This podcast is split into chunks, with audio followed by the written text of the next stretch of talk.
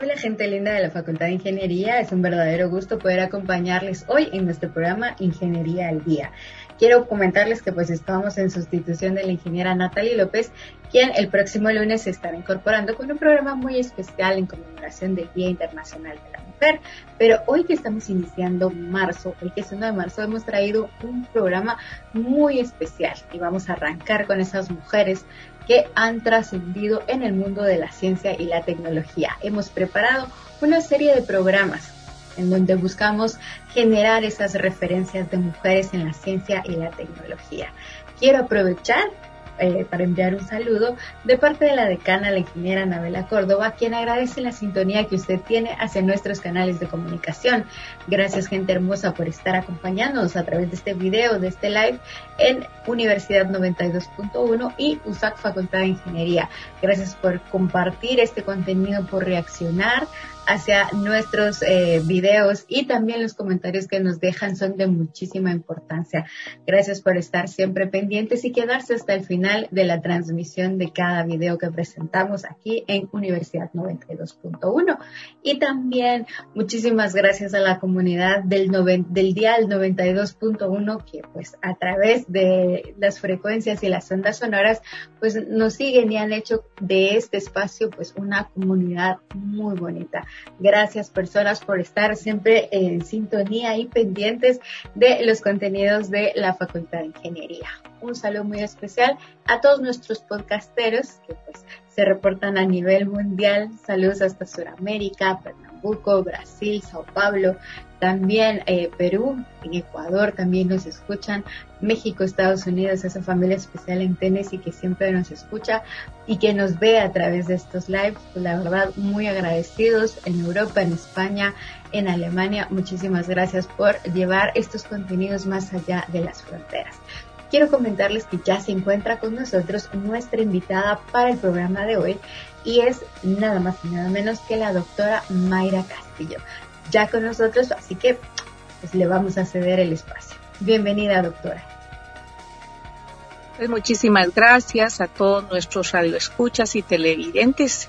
Me parece que es una excelente proyección de nuestra Facultad de Ingeniería liderada por nuestra querida decana, que es la primera mujer en dirigir nuestra facultad y que nos da un ejemplo de cómo proyectarnos a la sociedad. Muchas gracias por eh, la oportunidad de intercambiar experiencias a usted, ingeniera, por haber aceptado la invitación y sobre todo por compartir con nosotros en este espacio de eh, el programa Ingeniería del siglo XXI.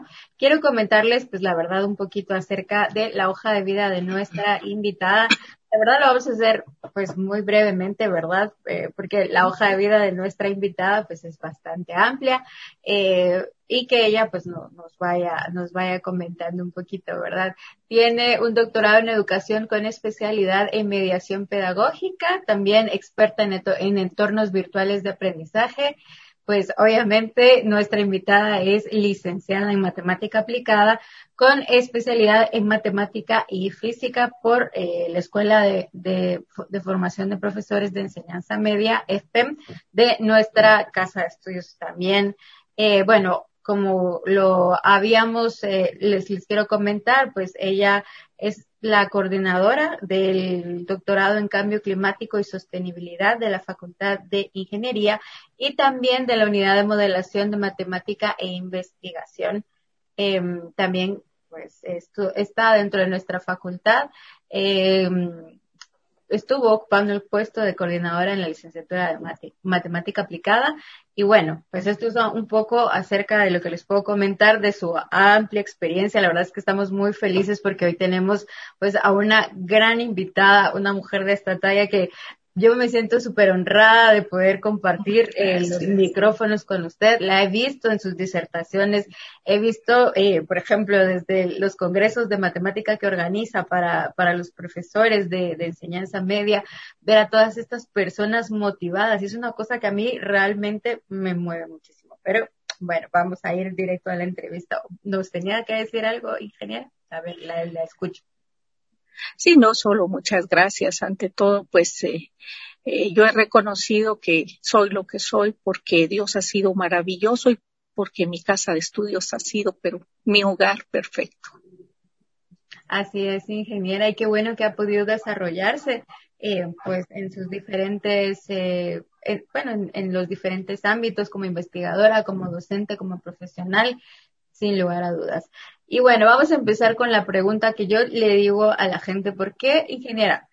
¿Por qué creemos que las matemáticas no, nunca nos terminan de gustar, al menos al principio? Porque siempre existe como este mito de que es algo que es muy complicado, que es muy complejo. Y se lo pregunto porque esto es lo primero que usted nos cuenta cuando está en una charla, eh, cuando la he visto, ¿verdad? Eh, y, nos dice, bueno, a mí no me gustan las matemáticas y, y bueno, ya luego nos platica. Así que, ingeniera, iniciamos con esta pregunta. Bueno, en realidad este, la matemática es una ciencia rigurosa, tiene un lenguaje matemático que hay que aprender y requiere perseverancia. O sea, yo sería mentirosa si le digo, mire, es, es muy difícil aprenderla, es fácil. Eso depende un poco de cuánto le guste, de cuánto quiera dedicarse de cómo la haya aprendido, porque muchos de nuestros hábitos y nuestros temores se forman en esa etapa de nuestra escolaridad inicial, en la escuela primaria, en la escuela media. Y luego viene la utilidad que le percibamos, es decir, qué tanto me sirve a mí aprender matemática. La vemos como un castigo si haga 20 ejercicios de matemática y si se porta mal, entonces hace el doble. Pero cuando uno descubre el poder del pensamiento matemático para la vida diaria, para su profesión, para su realización personal, entonces uno puede entender por qué necesitamos una alfabetización matemática para cualquier ciudadano. Porque una cosa es formar matemáticos y científicos y personas del área tecnológica, pero el ciudadano común eh, en cualquier ámbito que se desenvuelva, necesita ahora más que nunca un pensamiento crítico y una habilidad de razonar más allá de la evidencia que nos presentan, ¿verdad? Entonces la matemática realmente es útil para cualquier ámbito de vida. Y cuando uno lo logra descubrir, cuando los jóvenes logran descubrir eso, porque ya los adultos les tienen un poco más de miedo y a los adultos nos cuesta más superar nuestros temores que a los niños o a los jóvenes. Entonces nace por ese reto, este reto que no puedo, pero, pero me gusta, me atrae, ¿verdad? Entonces, en ese interactuar con el conocimiento, puedo descubrir que soy capaz. Uno, sí soy capaz. Si no lo hago, es porque a lo mejor ese no es mi lado predilecto, pero no es porque no pueda porque una cosa es la condena que se hace ah, y la clasificación y la exclusión que se hace. Si usted aprende matemática, entonces usted es inteligente. Y lo contrario también es cierto. Entonces, claro, a nadie le gusta no sentirse inteligente. La inteligencia va mucho más allá que el razonamiento lógico, pero eh, es una herramienta vital para la vida. Bueno, y esto que menciona, eh, doctora, es muy, muy cierto, porque cuando vemos, por ejemplo, eh, que alguien ha faltado en esta materia y se siente desde ese momento como, como la frustración de que algo no estamos haciendo bien, o, o yo lo que me pasa mucho es que digo, o cómo las presentan, o cuál es eh, el, estereotipo que se genera en torno a quienes pueden, como usted bien lo dijo, eh, alguien que se forma en la ciencia, un científico, alguien que le gusta las matemáticas y no vemos lo importante que son y lo aplicable que son en, el, en la vida diaria y en lo que sea que uno estudie. Es muy importante, considero yo. Sí. Muy bien, eh, doctora. Sabemos que cuenta con una amplia trayectoria en materia de investigación, docencia, extensión, eh, entre, entre otras muchas más actividades dentro de su carrera profesional. Cuéntenos cómo ha logrado hacer esta integración y qué es lo que más destacaría de cada una de estas eh, pues, eh, actividades en donde se ha desarrollado como profesional. Bueno, pues eh, mi formación inicialmente es docente. Soy maestra de escuela primaria del Instituto de Señoritas Belén, del glorioso Instituto para Señoritas Belén. Y luego, pues me hice profesora de matemática y de física. Entonces fui conjugando de manera natural la formación docente con la parte esa de educación en ciencias. A mí me invitaron a trabajar en FPEM en el año 1989 y eso fue de verdad un privilegio enorme. Yo casi enloquezco de alegría porque nunca me imaginé que yo pudiera ser profesora de, la universidad. Y entonces sentí un enorme compromiso y el primer día recuerdo que el director de FPEM en esa época me dijo, mire, le voy a leer las funciones de la USAC. Y me dijo docencia, investigación y extensión. Claro, yo era joven y, me creía todo, pues, ¿verdad? Y me creí eso y me adueñé de eso. Entonces, a través de la docencia y de la docencia en ciencias, en matemática específicamente, fui formulando preguntas surgidas del aula. O sea, habían cosas que yo no sabía explicar por qué este pensamiento matemático funcionaba de esta forma y el otro funcionaba del otro porque algunos alumnos aprendían mejor que otros, porque yo misma aprendía tópicos más fácilmente que otros, por ejemplo, geometría más fácil que cálculo o al revés. Entonces empecé a indagar y a reflexionar y la investigación surgió de manera natural empecé a sistematizar ese pensamiento de indagar y de documentar resultados. Tenía cuadernos, tengo cuadernos y cuadernos donde anoto todas las experiencias de aula, lo que entiendo y lo que no entiendo. Y entonces empecé a estudiar por mi cuenta, tuve amigos, profesores, el maestro Luis Campistruz, cubano, me tomó como alumna personal y me empezó a enseñar cómo sistematizar investigaciones y la extensión vino de manera automática porque yo tenía cosas que compartir. Se las compartí a mis alumnos, a mis colegas, que no siempre les gustó mucho y no les gusta todavía, ¿verdad? Pero, pero yo les compartía mis resultados y lo tradujimos a hechos concretos. Trabajé como 25 años en las Olimpiadas Nacionales en el área matemática.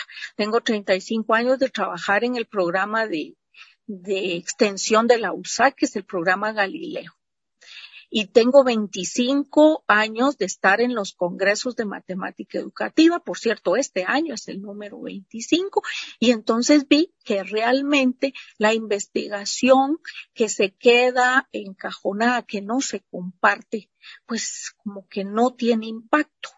Y entonces así fue que me empecé a formar y aprendí de mis alumnos, de mis colegas, de mis profesores, de los libros, y eso es lo que sí dice.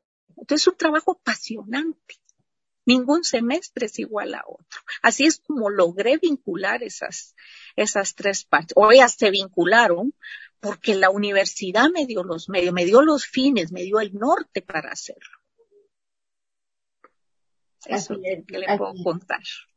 Bueno, la verdad es que lo, yo creo que una cosa ha ido a la otra y, y creo que ha, ha, explicado muy bien y ha hecho una muy bonita analogía de cómo desde el aula hacia también los, los compañeros y bueno, en las diferentes actividades en las que ha estado involucrada, pues hace que, que sea como parte del todo. Muchas gracias por compartir y bueno, eh, me imagino que, que, que ahora con esta, con, ¿cómo les fue con el, con el congreso del año pasado, ingeniera, con el congreso que se hace anualmente, pues estamos a un año, a unos días de cumplir el año de, de, de, de que pues esta pandemia vino a nuestro país, ¿verdad? ¿Cómo se replantearon ustedes? Pues en este caso usted, ¿verdad? Pues sí, tengo un grupo de apoyo. Uno solo no puede hacer nada, eso sí es cierto.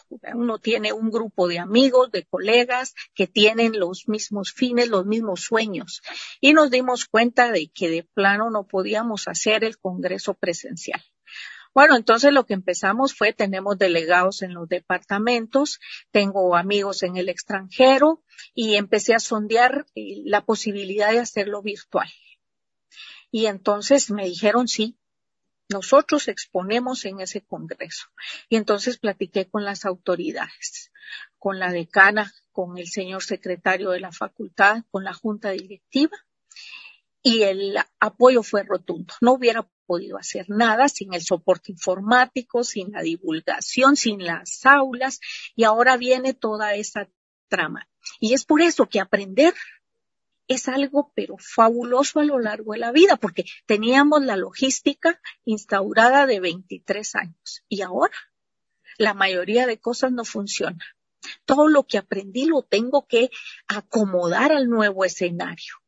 Entonces, ¿cómo hago que ingresen docentes desde todas partes? ¿Y cómo los hago este, compatibles con la plataforma Meet?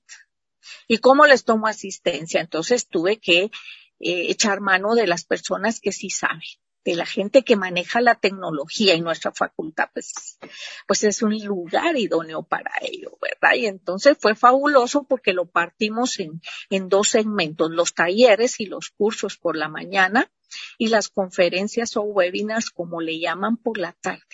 Y entonces ahora tenemos audiencias hasta en Australia, en Canadá, en lugares que antes no hubiera podido llegar y un apoyo muy decisivo a nivel de la Facultad de Ingeniería, pero a nivel de la Rectoría. ¿verdad? Con la unidad de, educación a distancia estuvimos promoviendo el evento desde julio. Y eso es lo que vamos a empezar a hacer ahora. Ahora ya aprendimos. Ahora vamos a empezar a hacer talleres desde eh, febrero para que la gente se vaya familiarizando con el uso de recursos tecnológicos. El señor rector y la unidad eh, de educación a distancia fueron vitales. Senacid nos apoyó, el Ministerio de Educación nos apoyó y entonces eso hizo que tuviéramos pues un evento distinto. 24 congresos distintos. Y entonces eso es lo que le da esa ruta de aprendizaje, una vida de emociones fuertes, porque nunca uno es igual al otro. Así fue como nos adaptamos.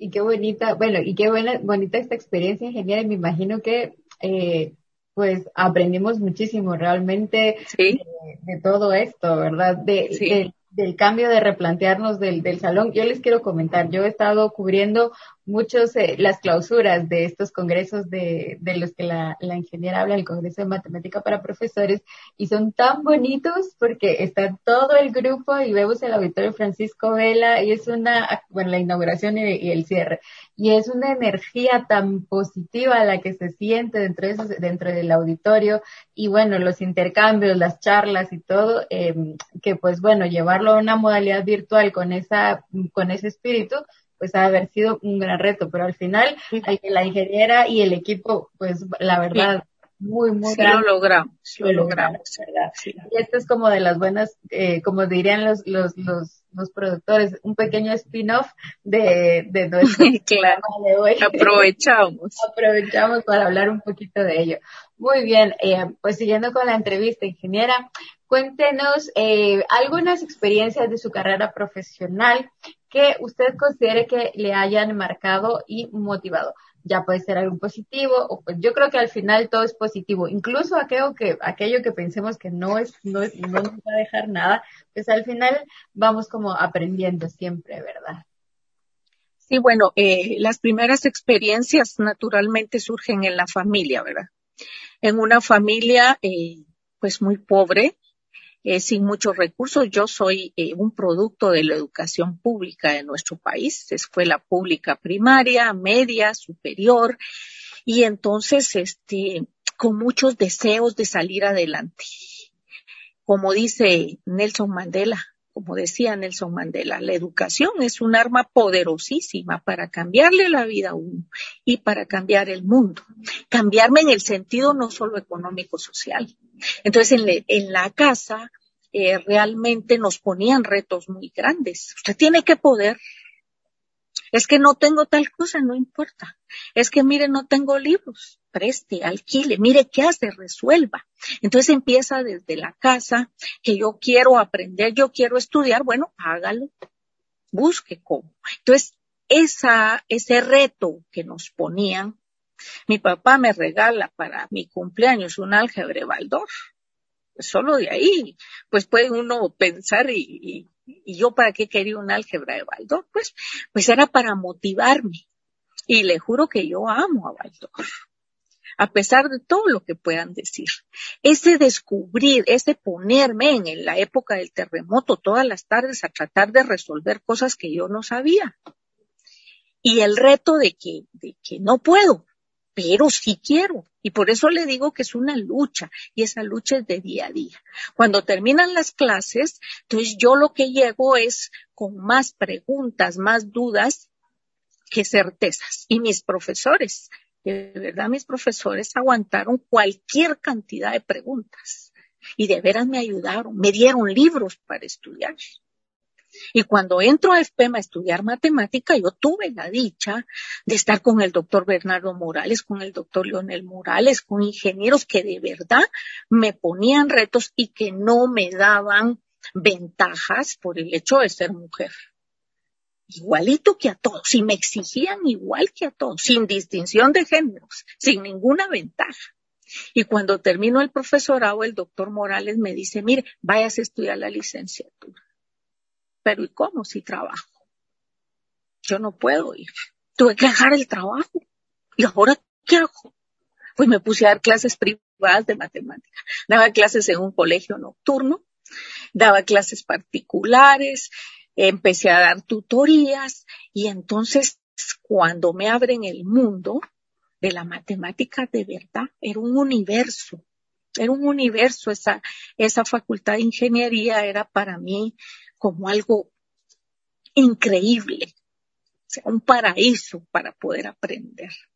Y a pesar de todos los obstáculos, porque hay creencias que dicen que las mujeres no, pues no eran para la matemática. De hecho, cuando yo entré no había nadie, todos mis compañeros eran hombres. Entonces sí era un shock, pues, así era un, un choque. Estoy hablándole de los años 80, ¿verdad? Ahora la cosa ha cambiado. Entonces esos obstáculos me retaban, Imagínese que cuando yo me graduó de profesora en matemática y física, en mi familia, en tres o cuatro generaciones, nadie había ido a la universidad. Entonces, verdaderamente era, era un cambio generacional para toda la gente que venía atrás, para todos los niños y jóvenes que venían atrás. Una enorme responsabilidad. Entonces mi familia fue ese bastión, mis amigos, mis compañeros, mis colegas y la gente que me decía que no podía, lo único que hacía era como dicen que no, pues entonces yo digo que sí.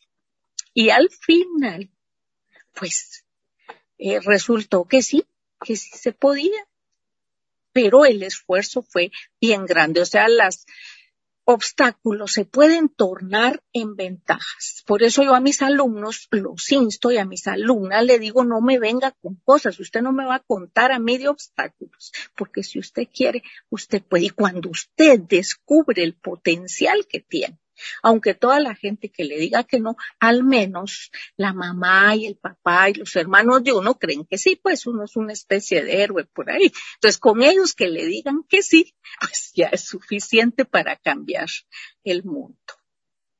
Por ahí va mi experiencia.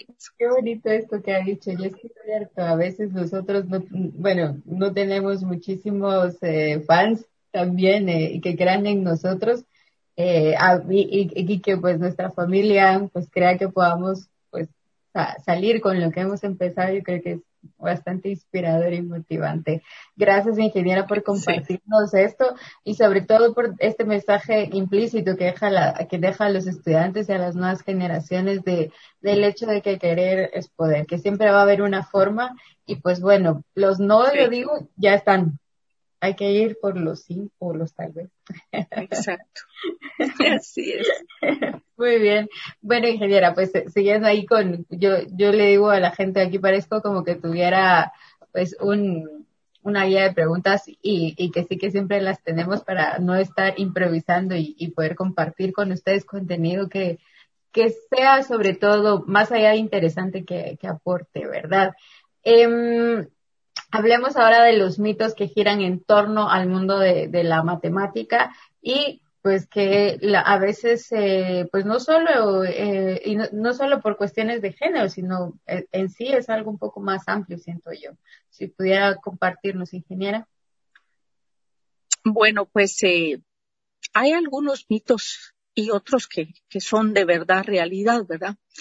Eh, uno de los mitos generalizados arraigados al, imaginario social, a las creencias culturalmente arraigadas, es que la matemática es accesible para un grupo privilegiado y pequeño de intelectos súper desarrollados.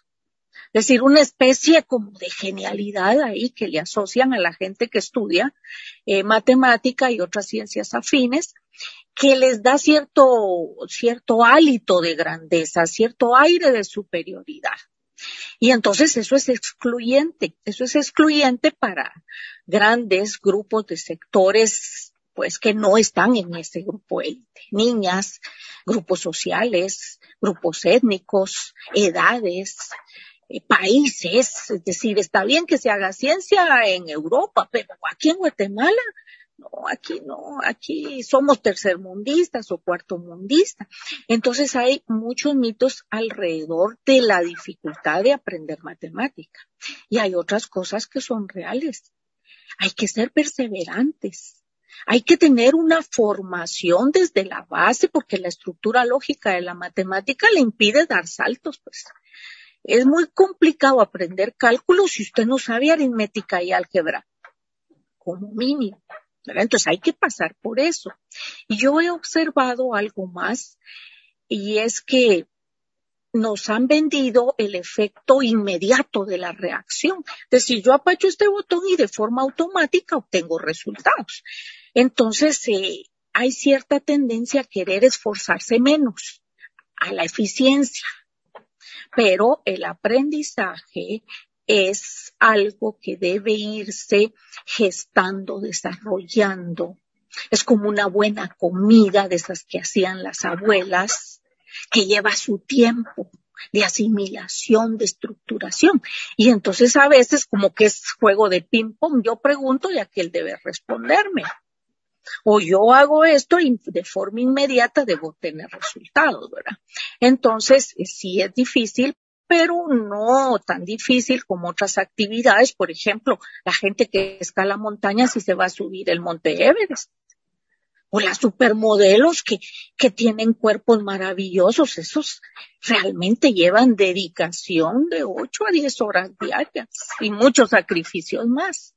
Entonces lo que tenemos que entender es que sí tiene cierta dificultad, pero que esa se puede vencer a base de perseverancia, de hábitos, de estrategia y de voluntad. Entonces, sí hay muchas cosas que son ciertas, pero muchas están ligadas, aunque no les gusta que le diga, pero muchos problemas de aprendizaje son más bien problemas de enseñanza que en buena medida predominan en nuestro sistema educativo tradicional, pues estás en, pleno siglo XXI y todavía seguimos con prácticas del siglo XIX. Entonces tenemos que ir aprendiendo y renovándonos, porque eso causa aversión y desmotiva. Y a nosotros nos da la sensación que ya todos lo sabemos como docentes, que todo lo que sé lo llevo al aula.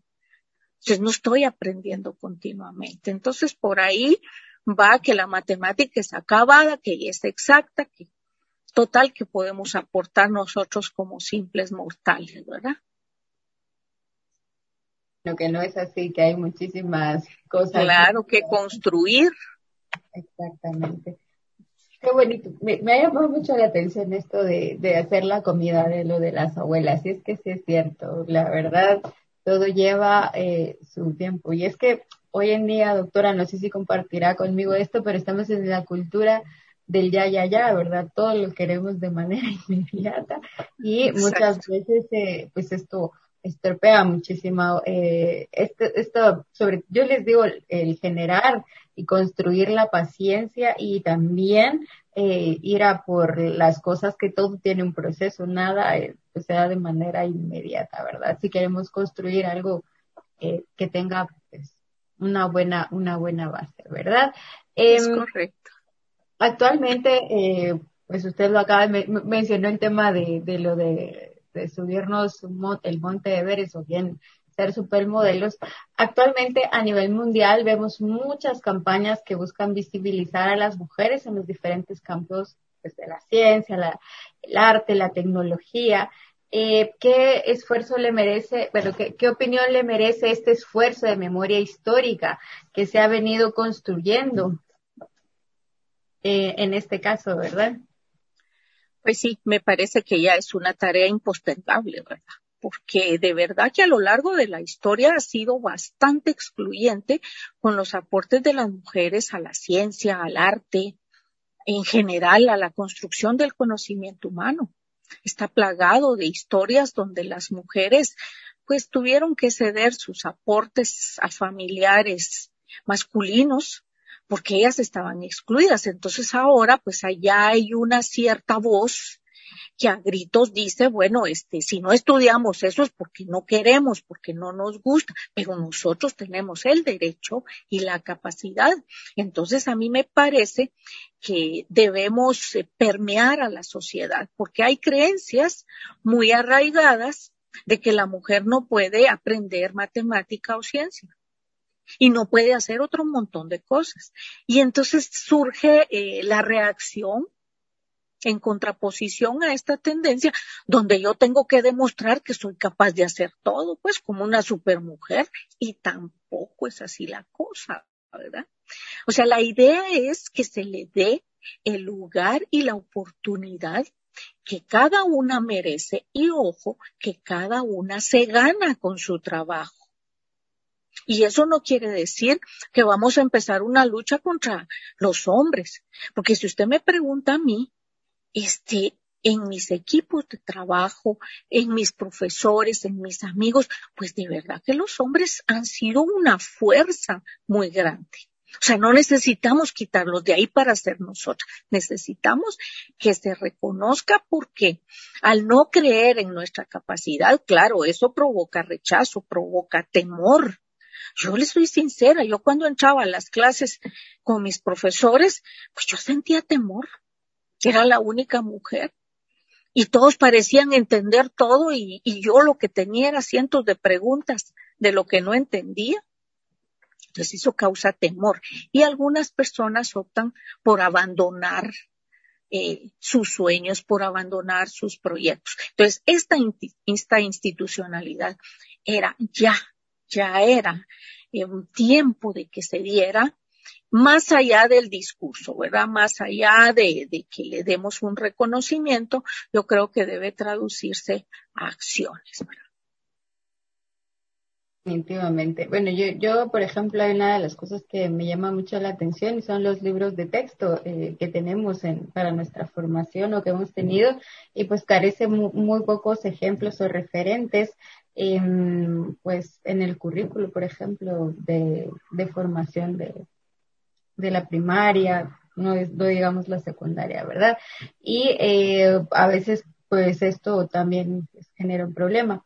me parece muy positivo el hecho de que reconocer de que debemos trabajar en equipo, sobre todo porque em, pues entre más hombres concientizados estén, muchos más tenemos de este lado, esa ingeniera. Claro, son nuestros aliados. Son nuestros aliados, y, y, y, así pues ya ya es una, es una tarea de ir concienciando poco a poco. Eh, muchas gracias por su respuesta. Eh, ingeniera, soñando en otros mundos posibles, volviéndonos, como diría alguien ahí, eh, soñadoras y utópicas. ¿Qué es lo que tendríamos que hacer de diferente para incluir a más niñas guatemaltecas en espacios científicos y tecnológicos? Bueno, yo creo que lo primero es una, de verdad, una sensibilización a la población en general, porque a veces todo empieza en la familia. Eh, a la madre le parece muy natural que su hija eh, no vaya a la escuela o que no aprenda matemática que se dedique más a ciertas tareas que para otras. Entonces debemos eh, educar a los padres, educar a los maestros, educar a las instituciones y a los medios de difusión. O sea, debemos tener una sociedad incluyente que de verdad crea en la capacidad de las niñas de cualquier sector social, que de verdad no haya discriminación para que uno sea lo que quiere ser. Y luego, pues lo que le decía anteriormente, debemos pasar del discurso a la acción. Debemos reformar el sistema educativo, porque de verdad, eh, aunque el currículum sea amplio, es más de lo mismo. Necesitamos este laboratorio, necesitamos equipos de cómputo, necesitamos vincular la educación en la escuela con lo que acontece en la vida real. Necesitamos ofrecer ayudas becarias, porque de verdad hay, grupos que necesitan apoyo. Entonces, eh, no vale decir, mire, usted puede ser eh, astronauta si quiere, pero la niña tiene que ir a trabajar o la joven no tiene acceso a lo que necesita. Entonces debe haber realmente un programa de apoyo para niñas y niños sin distinción para que de verdad se pueda mejorar eso en aspectos tecnológicos y hay más creatividad de lo que uno piensa. Trabajaba con la doctora Aldana, la doctora Valesca Aldana, ella trabaja en STEAM, que es una vinculación entre la ciencia, la tecnología y el arte, y a los jóvenes les fascina, y a los maestros también. Pero entonces lo que tenemos que hacer es crear este, con, sin muchos recursos, porque se pueden hacer recursos que son muy buenos para poder desarrollar la capacidad creativa y el espíritu indagatorio. Entonces debemos realmente abrir, pero en realidad abrir esos espacios. Y naturalmente, pues nuestra Facultad de Ingeniería es un espacio ideal para eso y otras carreras, pues del ámbito tecnológico científico. Sí, y bueno, hoy en día pues vemos, eh, como usted dijo, se puede ver pues un cambio bastante amplio entre cuántas mujeres se pueden sumar a la, se han sumado a las carreras de ingeniería y de, tecnología, ¿verdad? Eh, versus, por ejemplo, eh, 10, 20 años atrás, ¿verdad, ingeniera? Ya tenemos. Poquito más, poquito, un poquito más. Imagínese dice usted que para, que cuando ingresó a estudiar la licenciatura era la única mujer dentro del, dentro del, del programa, pues sí es, em, pues sí se, se notan las, las diferencias y las desigualdades en ese sentido, pero yo creo que no sé, pero debería decir de que ha venido habiendo brecha para muchísimas dos mujeres científicas que hoy está, hoy, hoy, que hoy tenemos en Guatemala, ¿verdad? Que tienen este ejemplo y este referente de que sí se puede estudiar este, este tipo de, de ciencias, ¿verdad? Vamos a hacer aquí la pausita y siempre les pregunto a nuestros invitados, para conocer un poquito más de ustedes, ¿cuál es entonces, ingeniera, su frase favorita y su libro favorito? Bueno, ya me dijo que, que ama a Baldor y por ahí creo yo que pues se puede ser uno de sus libros favoritos. Bueno, lo amo por lo que significó en ese momento, pero realmente eh, amo leer a Isabel Allende me encanta el misticismo que tiene, La Casa de los Espíritus, que fue una de sus primeras obras, pues eh, me encanta. Siempre la leo y la releo y siempre veo esos ojos de mujer eh, interpretando la, la realidad. Qué bonito. La verdad es que hace, hace a veces la comparación entre La Casa de los Espíritus y Cien Años de Soledad, porque van un poco de, de lo mismo, no de lo mismo, sino de presentar las historias de familias y no podemos dejar de sentirnos identificados con estas obras, ¿verdad? Cuando vemos hacia atrás en nuestras familias y cómo pues las diferentes historias pues parecen encontrar sentido en ello. Y su frase favorita, ingeniera, ¿cuál sería? Pues eh, me gusta mucho una de Rubén Darío, y que dice que si la patria de uno es pequeña, pues uno grande la sueña. y eso no es solo para la patria, es para la vida, ¿verdad? Si usted tiene poco, sueñe en grande y luche por, por alcanzar sus sueños y eso engrandecerá su país. Entonces me encanta la, la frase esa por, por la parte de, de, la, de lo humano, pero también de, del poder transformador. Muy bien, ingeniera. Y bueno, ya estamos en la recta final de nuestra entrevista. Yo muy contenta de haberla tenido hoy. Muchas gracias. Este espacio, créame que es mm, muy inspirador y, y, sus mensajes y todo lo que ha compartido pues eh, no he sentido el tiempo y estoy seguro que nuestra audiencia tampoco al compartir con usted este espacio. Así que pues como estamos en el mes de marzo y pues estamos conmemorando el Día Internacional de la Mujer, ¿cuál sería en este caso su mensaje eh, pues para esas jóvenes, para esos jóvenes, porque estamos hablando de un trabajo en equipo, de integración para esos niños y niñas padres, abuelos, que pueden estar viendo, escuchando este programa y, eh, qué les podemos decir. Bueno, primero un, saludo de respeto, de admiración y de solidaridad para todas las mujeres guatemaltecas y, de otras latitudes y un mensaje de motivación para todos, en particular para las mujeres, para que aprendan, aprendan lo que les gusta, que disfruten aprendiendo, que no se rindan, que la lucha a veces es bastante dura, bastante ardua, pero tenemos ejemplos eh, vivos, vivos en nuestra memoria colectiva de los aportes de la mujer al desarrollo de nuestras sociedades, que luchemos con valor, con entusiasmo, con alegría y que con fe en Dios, en nosotros mismos y en nuestras familias podemos lograrlo, no importa dónde se ubique. Se lo digo con toda honestidad, pues como les conté, soy una niña de una familia eh, que venía de trabajar el campo de obreros y logró ser la primera mujer matemática en egresar de la Universidad de San Carlos de Guatemala. Y eso no lo soñé. Eso nunca se me ocurrió soñarlo. Eso la vida me lo dio y es un regalo que yo le heredé no solo a mi familia, sino a muchas familias que creen que no van a poder como decimos en la Universidad de San Carlos y en la Facultad de Ingeniería, sí se puede, sí se puede.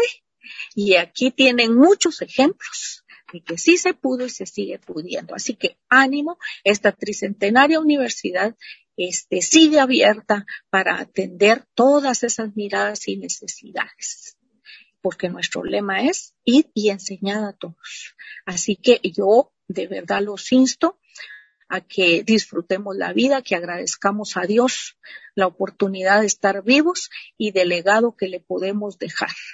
A todos nuestros padres y nuestros abuelos somos lo que somos gracias a todo el arduo trabajo de esas generaciones que permitieron a nuestro país salir adelante. Muchísimas gracias, ingeniera. la doctora, perdón, yo siempre estoy confundiendo aquí los, los términos. Muchas gracias, doctora, por haber eh, cerrado el programa con este mensaje tan poderoso y tan motivacional. Solo nos queda pues preguntarle cuál es su sugerencia musical para poder programarla dentro del, del programa, dentro del, de este espacio. Y pues bueno, me, me, me, va contando aquí para buscarla dentro de la plataforma que tenemos. Muy bien, pues mire, me gusta eh, mucho tipo de música, pero amo de manera especial Rapsodia Bohemia en esta hermosa voz presidida por Freddie Mercury y el grupo Queen. Bueno, pues vamos a hacer un ejercicio porque a mí me gusta muchísimo esto, ¿verdad? Le voy a, usted va a presentar su tema musical, tal cual locutora, y vamos a dejar de fondo, pues, esta canción. Ahora la vamos a compartir en, pantalla, ¿verdad? Eh, de, de hecho, es una canción muy bonita, la verdad, la de Queen. y ya la tenemos aquí, lista para, para poder compartirla con usted y con la audiencia. Aquí está, la ingeniera nos va a hacer el favor de presentar el tema musical del, de este oh. Tengo el gran honor de presentarles esta joya musical, esta obra de arte llamada Rapsodia Bohemia. Que la disfruten y que les quede grabada.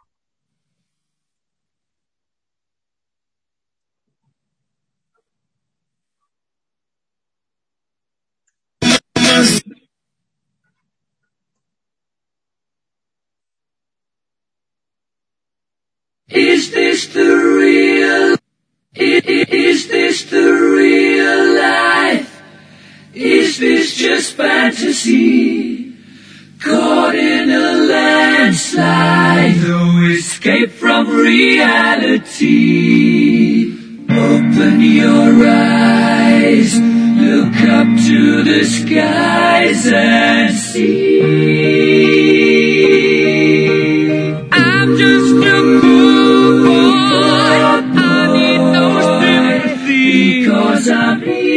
up, easy go.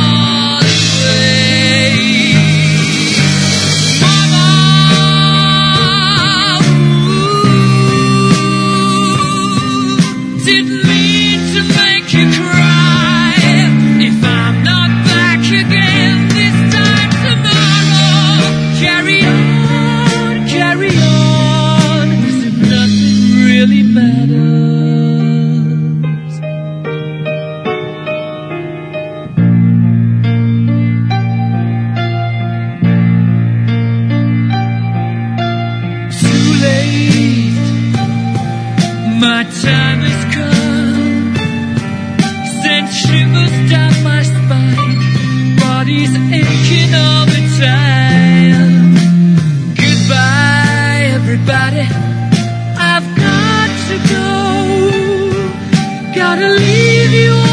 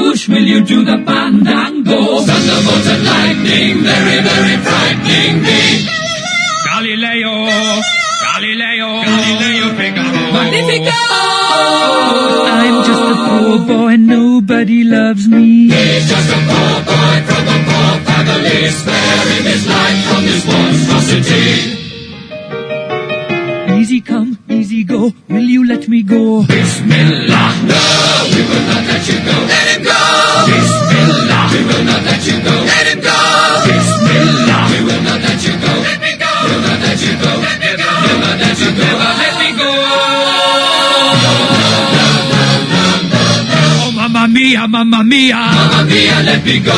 Beelzebub has a devil put aside for me, for me, for me.